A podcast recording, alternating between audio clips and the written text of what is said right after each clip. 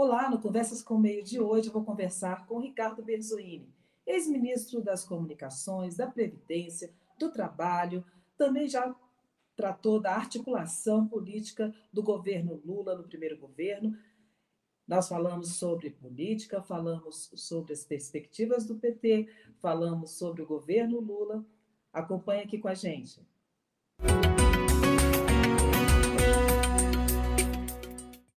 Bezuína, eu gostaria de te agradecer por falar aqui com a gente aqui no canal Meio. É, você que foi aí ministro das Comunicações, Trabalho, Previdência, Relações Institucionais do governo, né? Ou seja, já conhece bem aí como funciona o governo. E eu queria que você comentasse é, esses, esses recentes movimentos agora da política é, a gente vê que começa o segundo semestre e já começa aí mais uma, um, um cabo de guerra entre governo e Câmara. É, hoje, o presidente da Câmara, Arthur Lira, já, já adiou aí a votação do arcabouço é, fiscal por tempo indeterminado aí na reunião de líderes. Acha que vai, esse segundo semestre vai ter o mesmo tom do primeiro semestre? Eu creio que sim. Acho que o, o, o cenário político que nós estamos vivendo é coerente com o resultado das eleições. Lula ganhou a eleição presidencial, mas o Congresso que foi eleito é um Congresso que não está alinhado com o programa de governo que foi apresentado. Não, não vou falar nem do PT, não. Estou falando do programa de governo, que é muito mais amplo que o PT. Então, você tem um cenário que a negociação com responsabilidade é extremamente necessária, trabalhosa e será uma tônica, na minha opinião, de todo o governo.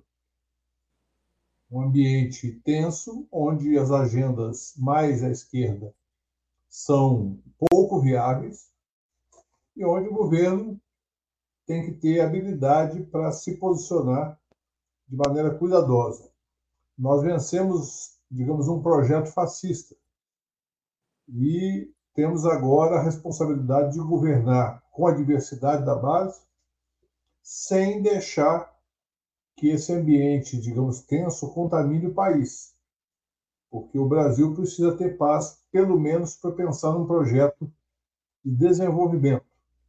Quando eu falo desenvolvimento, eu não estou falando necessariamente de algo à esquerda, ao centro ou à direita. Claro que eu defendo uma agenda de esquerda, mas eu reconheço que não, não há maioria de esquerda no Congresso Nacional e o parlamento tem muitos instrumentos para interferir na vida política do país.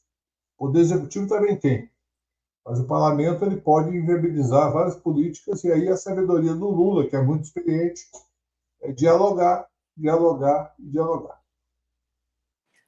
Você esteve muito tempo aí no Congresso, sabe como é que funciona a Câmara dos Deputados. É... Tem um negociador aí mais duro que o Arthur Lira? Você, você já viu isso acontecer? Eu acho que o Arthur Lira ele, ele aproveita uma conjuntura que se inicia com o Eduardo Cunha.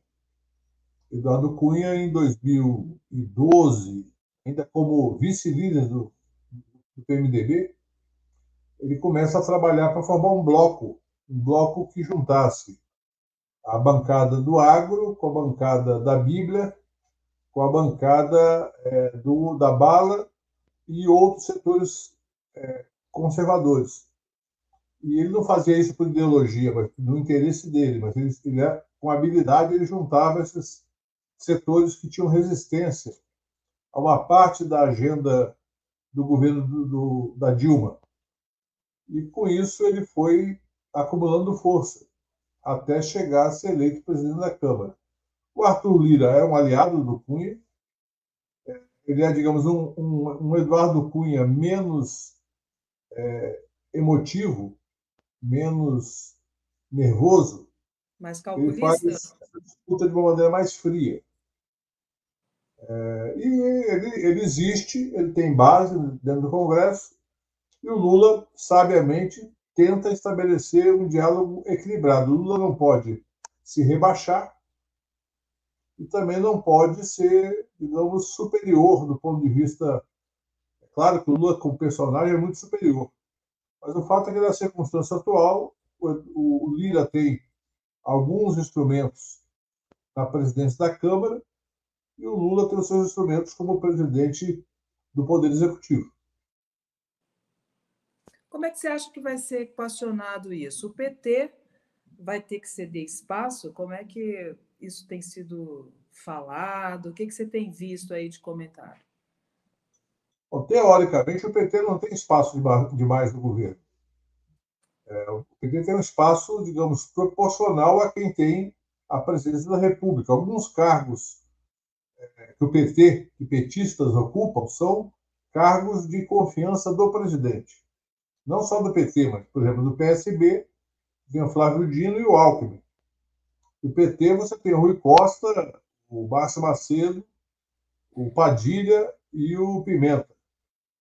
São quatro ministros palacianos que são da confiança do presidente.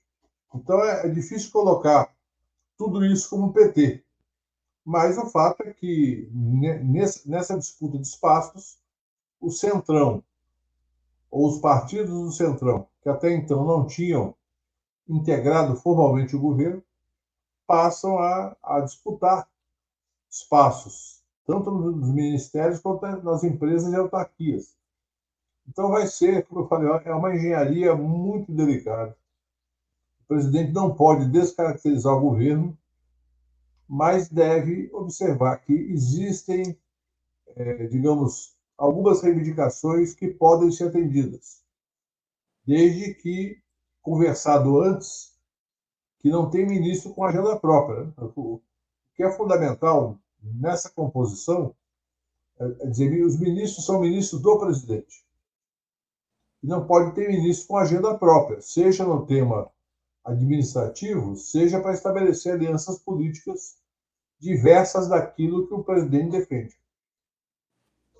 Nessa semana a gente teve um exemplo, né? na semana passada, é, desculpe, é, teve um exemplo desses ruídos que acontecem aí quando se tem uma, uma, um governo amplo, né, como esse, com um leque de partidos bastante amplo.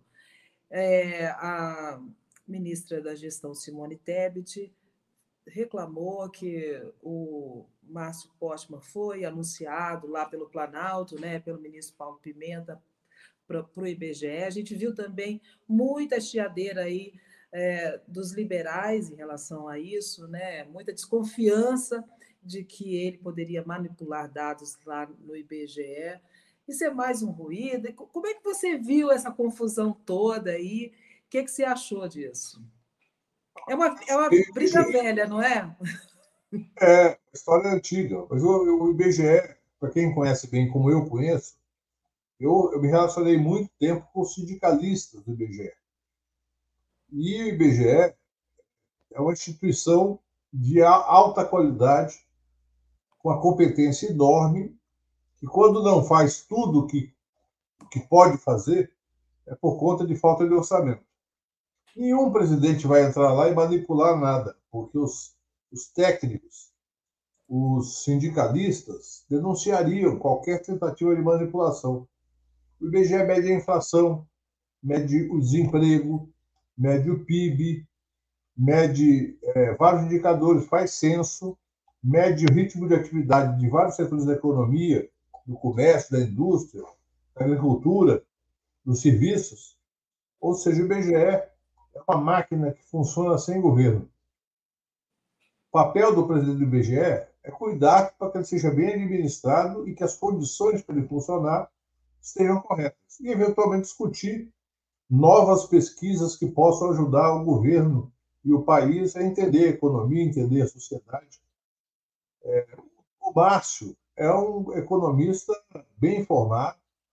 Algumas pessoas podem não gostar das opiniões políticas dele ou das opiniões econômicas dele, mas isso é, é da política, é do, é do processo. Nós passamos quatro anos aí com cheio de terraplanistas, até na saúde, né?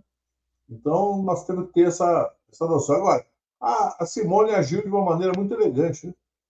Eu acho que o governo poderia ter avisado ela antes. Ter chamado a Simone, nós precisamos colocar o Márcio lá, porque é um compromisso do presidente. Não sei se era, mas. Dizer, é, compreenda e fique tranquila que seu gesto será bem reconhecido pelo governo. Isso é, é da natureza do, do convívio dentro de uma equipe governamental para evitar esse tipo de ruído. Agora, pois é, mas o Lula falou hoje que, que ela já sabia disso há muito tempo. É, então aí, aí pode ser que tenha alguma confusão ou até mesmo alguma chateação. Mas é, é preciso também lembrar o seguinte: é, isso vai acontecer é, em vários momentos. Como o Lula tem essa, essa, essa experiência, essa capacidade de, de apagar esses focos de, de incêndio, eu creio que nós vamos tocar bem. O, o que aconteceu com o Márcio é que as opiniões dele sobre economia desagradam alguns setores liberais. Não gostam de ouvir, por exemplo, que os bancos lucram demais no Brasil, que o rentismo no Brasil é um problema grave, que a tributação no Brasil é injusta. Eles não gostam de ouvir isso. Quando, e o Márcio sempre falou isso. E, e falou, falou com, base, com base em dados, e não apenas uma opinião panfletária, mas com base em dados concretos. Pesoine, agora, é, colocando. É, eu queria que você desse aí essa, a sua visão assim de futuro da política. Né? Você presidiu o PT em momentos difíceis do partido. E hoje o partido é, tem ainda como solução para a esquerda o Lula. Né? Então, o, o, o PT hoje é, o Lula hoje é o nome do PT e faz uma certa sombra aí no PT, né? Eu queria que você falasse qual é o desafio do PT para, próxima, para as próximas eleições, qual é o desafio do PT para sobreviver sem Lula? O, o PT tem muitos desafios. O desafio principal do PT não é a questão de ter um nome ou não para o Lula para substituir o Lula quando o Lula resolver não disputar mais a eleição. É, o desafio do PT, na verdade, é, é reorganizar uma estratégia de organização de base. Você se lembra que o partido surgiu pequeno, porém com a base sólida, em, em algumas bases sindicais, na Igreja Católica, na, nos, nos movimentos populares, em algumas universidades. Ou seja, você sabia onde o PT era forte. Mas ele era forte apenas na imagem. Ele era forte na base. Ele organizava lutas na base. E, obviamente, como vários partidos de esquerda no mundo, ao chegar a posições de força no parlamento e no poder executivo, a, a base fica menos, digamos, é, atendida do ponto de vista de, do debate político. Eu acho que isso é um erro. É um erro nosso, não é? Não estou culpando ninguém. É um erro nosso. Nós, de certa forma, tivemos tarefas parlamentares, é, empresariais, inclusive, como, por exemplo, dirigir algumas empresas estatais, e tarefas de governo, de poder executivo, dos ministérios e autarquias. Então, quando você tem esse tipo de tarefa, você tem que saber se organizar enquanto instituição para dividir o tempo e energia entre as missões institucionais e as missões da base. O, o Antônio Gramsci, é, italiano que foi preso, escreveu grande parte da sua obra no, no cárcere, ele já teorizava sobre isso há 102 anos atrás. Então é importante saber que esse é um problema do PT, mas o PT tem que lidar com o seu problema. E a questão da sucessão do Lula, ela depende disso. Por quê? Porque o Lula é um talento que sempre deu força para o PT. O Lula é aquele jogador que você coloca em campo e ele pode, em dois lances, resolver o jogo. Não existe jogadores como ele o tempo todo. Então você precisa ter gente qualificada. Vou dar um exemplo para você: o PT da Bahia conseguiu ter três governadores eleitos, dois eleitos e reeleitos, e agora o Jerônimo eleito, primeiro governador negro da Bahia. É, no Ceará, um arranjo que começou com o PDT e o PT também consegue fazer uma sucessão importante lá. E vários outros estados. Agora, nacionalmente, não tem ninguém. O Haddad seria talvez o nome que mais se aproxima disso, mas não é, obviamente, Lula. Claro que o Haddad, apoiado por Lula, é forte. É, e o PT vai ter que saber lidar com isso. O partido não pode viver de um, de um líder só. Tem que ter líderes capazes de representar o partido. E quanto mais forte estiver na base, mais vai fazer esse enfrentamento com qualidade. O, o governo Lula atual ele vai é, bem sucedido energizar o PT, mas é preciso tomar cuidado para não ficar confiando apenas na imagem governamental. O partido tem que ter sua própria imagem, porque o governo é mais amplo, mais amplo que o PT. Essa questão, é, esses caminhos para você se reconectar com a base, passa pelas eleições, por exemplo, do ano que vem? Eu estou vendo que em São Paulo, por exemplo, está tendo um conflito aí, porque já houve um empenho, por exemplo, da palavra do presidente Lula a Guilherme Boulos. Boulos, por sua vez, traz para o PT um diálogo que o PT perdeu com a periferia da cidade. Ao mesmo tempo, o PT quer discutir aí candidatura própria para a prefeitura de São Paulo. É, você acha que essa questão de se reconectar com a periferia das cidades, isso aí tem que estar à frente dessa, dessa negociação e tem que. Você acha que no final de tudo aí o que vai valer é o, é o empenho da palavra de Lula? Como sempre acontece. Lula, o PT é um partido democrático, você pode decidir tudo o que você quiser, mas evidentemente a palavra do Lula tem um peso muito grande. Mas Lula já foi contrariado várias vezes, é, várias decisões. Eu, como presidente do PT, acompanhei várias decisões regionais que contrariaram o Lula. Ele nunca pediu a mim, como presidente, para sufocar qualquer manifestação regional ou até nacional. Ele sempre lidou com, a, com o contraditório. É importante, Luciano, é que o, o, o, o PT é, não pode é, ter os olhos apenas para a eleição. A eleição de 2024 é importante, mas ela não é definidora de nada.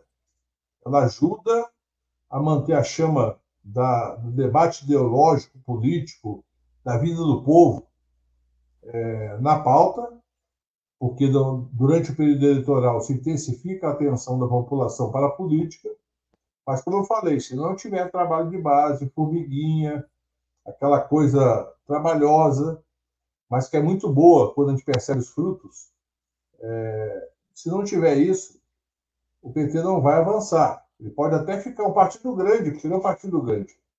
Mas nós queremos que a esquerda brasileira, seja o PT ou outros partidos, chegue, por exemplo, a, a ter 40%, 50%, 55% do Congresso Nacional, para promover mudanças mais profundas num país que precisa de mudanças profundas, dada a sua é, desigualdade, a sua histórico de violência, a situação da mulher no Brasil muito dramática, a situação dos negros. Seja, para ter mudanças mais profundas, você precisa ter base parlamentar. E para chegar a isso, não chega em uma eleição ou duas eleições. Você leva algumas eleições para chegar. Não é fácil, não tem fórmula mágica, mas tem tem que se ter a de determinação política de fazer isso acontecer. É eu chamo do planejamento é, estratégico chinês. A China não saiu de onde estava em 1980 para chegar onde está em 2023 por, por arroubos e genialidades humanas. Saiu por muito planejamento e autocrítica. Eu estou citando a China porque é um exemplo de planejamento político e econômico que chegou num patamar extraordinário. Mas se você for olhar para a história dos Estados Unidos, para a história da França e outros países, o Japão, pós-guerra, são países que se organizaram com uma meta. E o PT, como partido, tem que ter uma meta clara, um conjunto de submetas e organizar uma forma de hierarquizar esses objetivos. Isso vale para o PT, para o PCdoB, para o PSOL, que está chegando também à maturidade, um partido que nasceu praticamente dentro do PT e que hoje está vivendo suas crises de crescimento também. Agora eu tenho visto que você também tem é, se aprofundado bastante no exemplo da China, né? Você tem é, sempre estudado aí como que aconteceu, o que aconteceu na China aí sob o, o Partido Comunista Chinês. É, mas a gente tem aqui no Brasil e, e, não, a gente tem na China, né? uma pouquíssima abertura, né? Abertura democrática, né? A gente tem um partido único, é, tem essa questão aí também de liberdades que, que não é não é respeitada. Como que essa sua esse seu estudo sobre a China, sobre é, é dialoga com essa parte de não abertura? Primeiro, tem que respeitar a história do povo chinês, que é uma história de 5 mil anos, e que o período é, recente, desde 49, é um pedaço importante dessa história. E segundo, que lá nunca houve democracia liberal, no sentido que a gente conhece aqui no Brasil. É, quando se fala que não há liberdade lá, eu diria que em muitos países onde se diz que há liberdade, quando você vai a fundo, você vai ver que quem tem liberdade são as classes dominantes. As classes populares são assassinadas, como aconteceu agora em São Paulo, e na Bahia, para não dizer que ele está falando só do Tarcísio, da Bahia, que é o governo do PT, a polícia de lá também mata muito. É, você tem é, é, uma a prevalência do poder econômico das eleições. Então, acho que não há sistema perfeito. Mas eu diria que eles conseguiram construir um processo de organização popular que levou a conquistas sociais e, inclusive, do ponto de vista é, da, da, da questão é, econômica e estrutural, que merece ser estudado, sem a gente adotar nenhum modelo para o Brasil. O Brasil não, não precisa copiar modelo de ninguém, mas pode estudar. O exemplo da Alemanha, do, do pós-guerra, o exemplo do Japão, da Coreia do Sul, que conseguiu fazer um movimento muito importante de, de industrialização acelerada no país, dos Estados Unidos do século XIX, principalmente do século XIX, quando há, uma, há um boom de inovação que promove uma industrialização que vai sobrepujando a indústria é, britânica e vários outros exemplos. O Brasil hoje vive uma situação em que tem uma democracia claudicante, porém sobreviveu ao último período, e merece aprofundar a democracia e, ao mesmo tempo, aprender com esse exemplo de planejamento estratégico, tanto da, da China que é, um, é dirigida pelo Partido Comunista, quanto da Coreia do Sul, que é dirigida por partidos da, da maior parte do tempo de, de direita, mas com uma visão nacionalista muito forte. Pesoini, é, nessa futura, é, próxima é, reforma é, ministerial, PP e republicanos devem desembarcar aí no governo, né? É, ao mesmo tempo, é, partidos que entraram no governo é, ainda no segundo turno, estou falando do MDB com a Simone Tebet, é, acabaram tendo aí uma, um desempenho, né? A Simone, por exemplo, ela teve um desempenho que ficou um pouco aquém, por exemplo, do ministro da Fazenda. É, se a gente tinha Simone Tebet num papel político de ser avalista do governo perante o mercado, Haddad caiu no, no gosto do mercado. E aí a gente vê aí ele fazendo esse papel de garantia do governo, do PT, diante desse mercado, desse mercado financeiro. É, como é que você vê essa correlação de forças, é, é, projetando né, para pra, as próximas disputas? A gente vai ter um nome de, é, do Centrão, um nome mais moderado. Caminha para que, que lado? Eu, eu creio que primeiro o Haddad está fazendo um bom trabalho, mas ele já sofreu algumas, alguns sabores com o mercado. Porque, obviamente, o mercado fica testando qualquer governo, especialmente governos que têm uma marca de esquerda. O Haddad sabe, como o Lula sabe, que com, com essa correlação de força social e parlamentar, não se aplica um programa mais ousado. E, portanto, ele dialoga com a situação atual do país. Preciso respeitar o resultado das urnas. As urnas deram um Congresso que não é um Congresso, um congresso de esquerda. Porém, ele consegue combinar esse diálogo de responsabilidade fiscal com as metas sociais do governo. Veja só, em apenas seis meses, o governo reativou todos os programas que tinham sido desmontados pelo eh, Bolsonaro, pelo Temer e pelo Bolsonaro. Ou seja, houve uma recomposição, a, a teoria da reconstrução e da união, elas prevaleceram, ainda que com dificuldades. Então, assim, qual, qual o nosso maior desafio agora? É ampliando o orçamento social, que é uma realidade desses programas que foram garantidos pela PEC da transição, ou seja, não foi o PT que, que garantiu, foi o conjunto do Congresso que garantiu a PEC da transição, que podia ter inviabilizado o governo Lula de saída. Mas também eles pagariam um preço alto perante a população se fizessem isso. Então, houve um, um encontro de, de contradições. E agora, o grande desafio é justamente manter esse cenário de uma avaliação positiva é, na economia para avançar no combate à inflação, reduzir a taxa de juros e ampliar os investimentos em infraestrutura. Tem uma parte do investimento, Luciana, que é do orçamento geral da, União. Esse está muito limitado. Você tem, por exemplo, no caso do Minha Casa Minha Vida, os recursos do Fundo de Garantia, que não integram o OGU. Você tem a possibilidade de fazer concessões e parcerias público-privadas, que também não impactam muito fortemente o orçamento da União. E tem a, a, a competência normativa dos ministérios para fazer algo que o Lula me disse lá em 2004, quando assumiu o Ministério do Trabalho. Falou assim, além do orçamento, nós temos o poder de, pelo debate, pela normatização, induzir o emprego, induzir melhores condições de trabalho e induzir o investimento.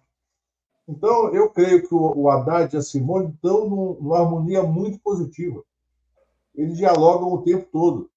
E é claro que o ministro da Fazenda sempre aparece mais. Isso vem de, desde, desde que existe o Ministério da, da Fazenda e Planejamento, o ministro da Fazenda é chamado de chefe da equipe econômica do governo. Então é natural. Mas a Simone tem boas entrevistas, eu tenho acompanhado as, as falas dela com muita, ao mesmo tempo, firmeza e responsabilidade. E eu creio que tanto na campanha, acompanhando o segundo turno, a maneira como ela se comportou e agora, é um personagem político que tende a crescer no cenário nacional. Agora, quanto ao PP, republicanos, eles estão num jogo ainda de tentar é, encontrar um espaço do governo e o Lula está, de alguma maneira, é, buscando o momento correto de fazer isso. É, à medida que eles entram no governo, é preciso discutir com eles o papel deles. Um papel que não é só de ocupar espaço, é de fato de compor agenda governamental e a gente buscar harmonizar para não ser um governo também que seja, digamos, um, um, um, conjunto de pessoas com opiniões diferentes, muito diferentes, mas que tenha algum objetivo. No Brasil, eu diria, como objetivo de governo, reduzir a desigualdade, reduzir o desemprego, aumentar o investimento público. Esses três objetivos podem ser defendidos por pessoas de direita, de centro e de esquerda. Você acha que está acontecendo é, aquele jogo? O Lula posterga, demora ali para nomear, demora para definir o espaço. O Lira já reclama que está é, sendo, tá sendo um atropelo, né? ele, ele usou esse termo, está sendo uma coisa atropelada. É, o Lula vai saber ali, você que o conhece bem, vai saber exatamente o timing de colocar o PP e os republicanos, de dar esse espaço para os republicanos, porque parece que ele está postergando, que ele está meio que enrolando, e o Lira está ficando cada dia mais ansioso. É para quê? É para o Lira perder poder? Está na hora de resolver isso. Eu acho que não vale a pena nenhuma queda de braço. Sinceramente, é, não é o caso. O que tem que se colocar é isso que eu falei no começo. Não, não pode nem o Lula se rebaixar e nem se colocar muito acima, porque a realidade dos votos do Congresso não é essa. A realidade do Poder Judiciário não é essa, não é essa também. E nós temos que saber o seguinte: o governo Lula 3, a maior vitória dele, as maiores vitórias, é derrotar o fascismo e reconstruir as políticas sociais. Isso dá para fazer com vários partidos, inclusive republicanos e o PP. O PP integrou nosso governo e eu posso dizer que no período que eu estive no Congresso Nacional, eu tinha uma relação muito construtiva. Claro, não com todos os deputados, mas com a maioria da bancada, era uma relação de parceria mesmo, onde o PP muitas vezes foi fundamental para aprovar várias questões, mesmo tendo apenas o um ministério. Então, você acha que isso tem que ser resolvido esse mês? É, não dá para ficar nessa, nessa enrolação, não, né? É, eu acho que a parceria, a parceria, a parceria pressupõe transparência nos objetivos. Então, se, se, o, se, o, governo quer, pode ser que não queira, mas se o governo quer parceria com republicanos e PP, tem que rapidamente resolver isso, porque essa demora ela, ela desgasta os dois lados. Não é bom para ninguém demorar demais uma, uma, decisão como essa. E o, governo já passou seis meses, sete meses, na verdade. Ou seja, então, o, relógio vai nos cobrando mesmo com, com tudo que nós fizemos até agora, que é importante, é bom lembrar, a inflação está em queda, os juros vão cair essa semana, o, o crescimento vai ser um pouco maior do que estava previsto no começo do ano, o desemprego está caindo. Então, são vários dados importantes. Só que é o seguinte: alguns dados aí não são só obra do governo, é uma conjuntura mundial. Você fala economia, por mais que a gente goste de comemorar, a gente tem que olhar qual é, qual é a minha parte e a parte da conjuntura mundial. A carne caiu de preço, é obra do Lula? Uma parte é porque o Lula atrapalhou, outra parte é porque está sobrando carne no mercado internacional. Isso a gente precisa saber, falar com tranquilidade. O jogo da política não pode ser um jogo de esconde-esconde. Tem que ser um jogo de falar com tranquilidade. Olha, que bom que a conjuntura internacional está nos, nos ajudando, mas pode ter um momento que ela nos atrapalha. E na hora que atrapalhar, você tem que dizer, não sou, a culpa não é do governo, é da conjuntura mundial ou, de, em alguma medida, pode ser até uma parte do governo. Mas não, não, não infantilizar a população. A população tem que saber exatamente o que está acontecendo. Você acha que um traço comum entre o primeiro governo de Lula e esse agora, o terceiro governo de Lula, é a sorte? Não. A sorte é, é, é como no futebol. O time pode ter sorte, a bola bater na, na trave e na canela do atacante entrar. Mas se não tiver tática para segurar o resultado, o, o é, a conjuntura internacional no primeiro governo Lula teve um forte impacto no crescimento da China. A China teve o período de maior crescimento entre 2002, último ano do governo Fernando Henrique Cardoso, e 2016, 17, depois ela começou a reduzir o crescimento ainda muito forte.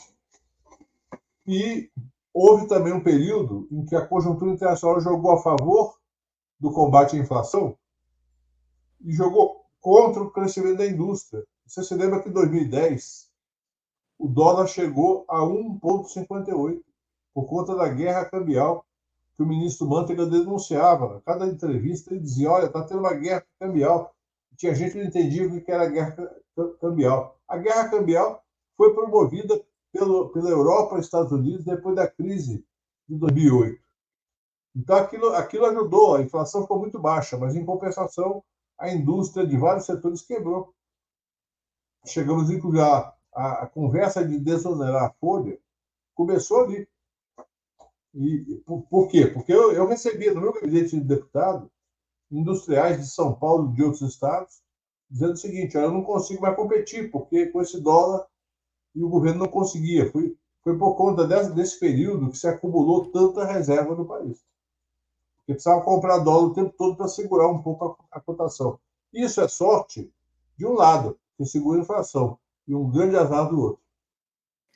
Agora, você diria que qual, qual é a diferença do Lula de hoje e o Lula do passado, do primeiro mandato? Eu digo isso porque, é, desde a campanha, muitas declarações de Lula é, são muito criticadas. A, a, o posicionamento dele perante a guerra da Ucrânia também foi uma coisa bastante criticada, é, questionada. Eu queria saber de você o seguinte: é, o que, que mudou? Eu, eu, creio que o que mudou, obviamente, é a experiência dele. Acho que o Lula, quando chega ao, ao, à presidência em 2003, era uma pessoa com menos visão, por exemplo, da política internacional. Ele se socorria muito do Celso Amorim e do Marco Aurélio Garcia, que já não está entre nós. É, hoje não, hoje o Lula tem opiniões pessoais sobre vários temas internacionais e às vezes a opinião dele bate de frente contra o senso comum. Certo ou errado, não estou discutindo se errou ou se acertou. Vai ter um senso comum hoje, por exemplo, que a, o problema na, na Ucrânia é um problema só da Rússia. Ou seja, que só a Rússia tem culpa.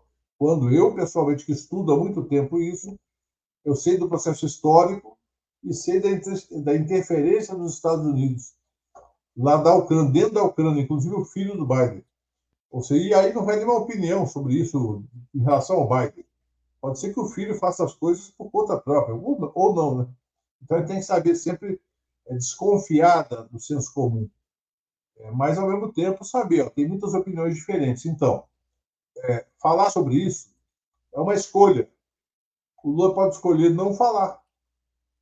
Em alguns momentos, é melhor não falar. Mas é ele que decide. Quem passou o que ele passou de 580 dias preso por uma articulação internacional que visava retirar o brilho que o Brasil vinha tendo na política mundial. Não estou também discutindo se teve erro ou se não teve, mas o fato é o seguinte: ele, ele saiu para se reeleger pela terceira vez, direto, praticamente direto de uma cela da Polícia Federal. Isso marca as pessoas. Mas eu sinto ele também, no geral, muito é, tranquilo. Vez por outra ele sobe o tom, mas no geral é uma política de harmonização. E eu creio que ele, ele, sabe, ele sabe, ele sabe compreender que o presidente tem voz, mas que a voz do presidente tem que ser mediada com opinião pública, com o Congresso Nacional e até com opinião de parte do seu governo. Porque o governo é plural, não é monolítico. Que caminhos você acha que o PT precisa tomar daqui para frente para poder chegar de uma forma mais competitiva nas eleições de 2026 e também nas eleições municipais? Com eleições municipais não há muito tempo a não ser fazer boas articulações de alianças e preparar bons candidatos e apoiar bons candidatos de outros partidos, porque não é, não é, não é problema nenhum o PT abrir mão da cabeça de chapa onde há a possibilidade de fazer alianças boas boas para todos, não boas apenas para o PT. Para 2026, há um tempo para planejar, por exemplo, é, a potencialização de lideranças para ampliar as bancadas na Câmara, no Senado e nas Assembleias Legislativas, e tentar ampliar o número de governadores e não ficar apenas no Nordeste. Por quê? Porque o Nordeste tem um papel fundamental. O Nordeste elegeu Lula. O Nordeste tem hoje uma base social do PT muito importante. Mas é importante para qualquer partido ter presença em todas as regiões. E a presença do PT precisa ser reforçada. Em São Paulo, nós chegamos a governar praticamente todas as prefeituras importantes do Estado. Em 2000, quando o Lula se, estava se preparando para a eleição de 2002, nós ganhamos São Paulo, eu era, eu era presidente do PT quando nós ganhamos São Paulo, ganhamos Guarulhos, São Bernardo, Diadema, é, Suzano, é, ganhamos é, Campinas, ganhamos várias cidades do interior. Hoje o PT tem Diadema, Mauá e Araraquara e algumas cidades menores. É, no Rio de Janeiro, nós já tivemos muito mais força. Então, é, isso, isso daí tem um lado que é decorrência da conjuntura política geral, e outro lado é planejamento rigoroso para ampliar o potencial eleitoral das nossas lideranças em cada cidade. Ejaíra, queria te agradecer. Eu acho que a gente teve uma boa conversa. Eu queria deixar aqui as portas abertas aqui do canal Meio para você. Eu agradeço o convite e fico à disposição para a gente conversar mais, porque são conversas qualificadas como essa que nos animam a pensar o Brasil. Obrigada. Obrigado, abraço.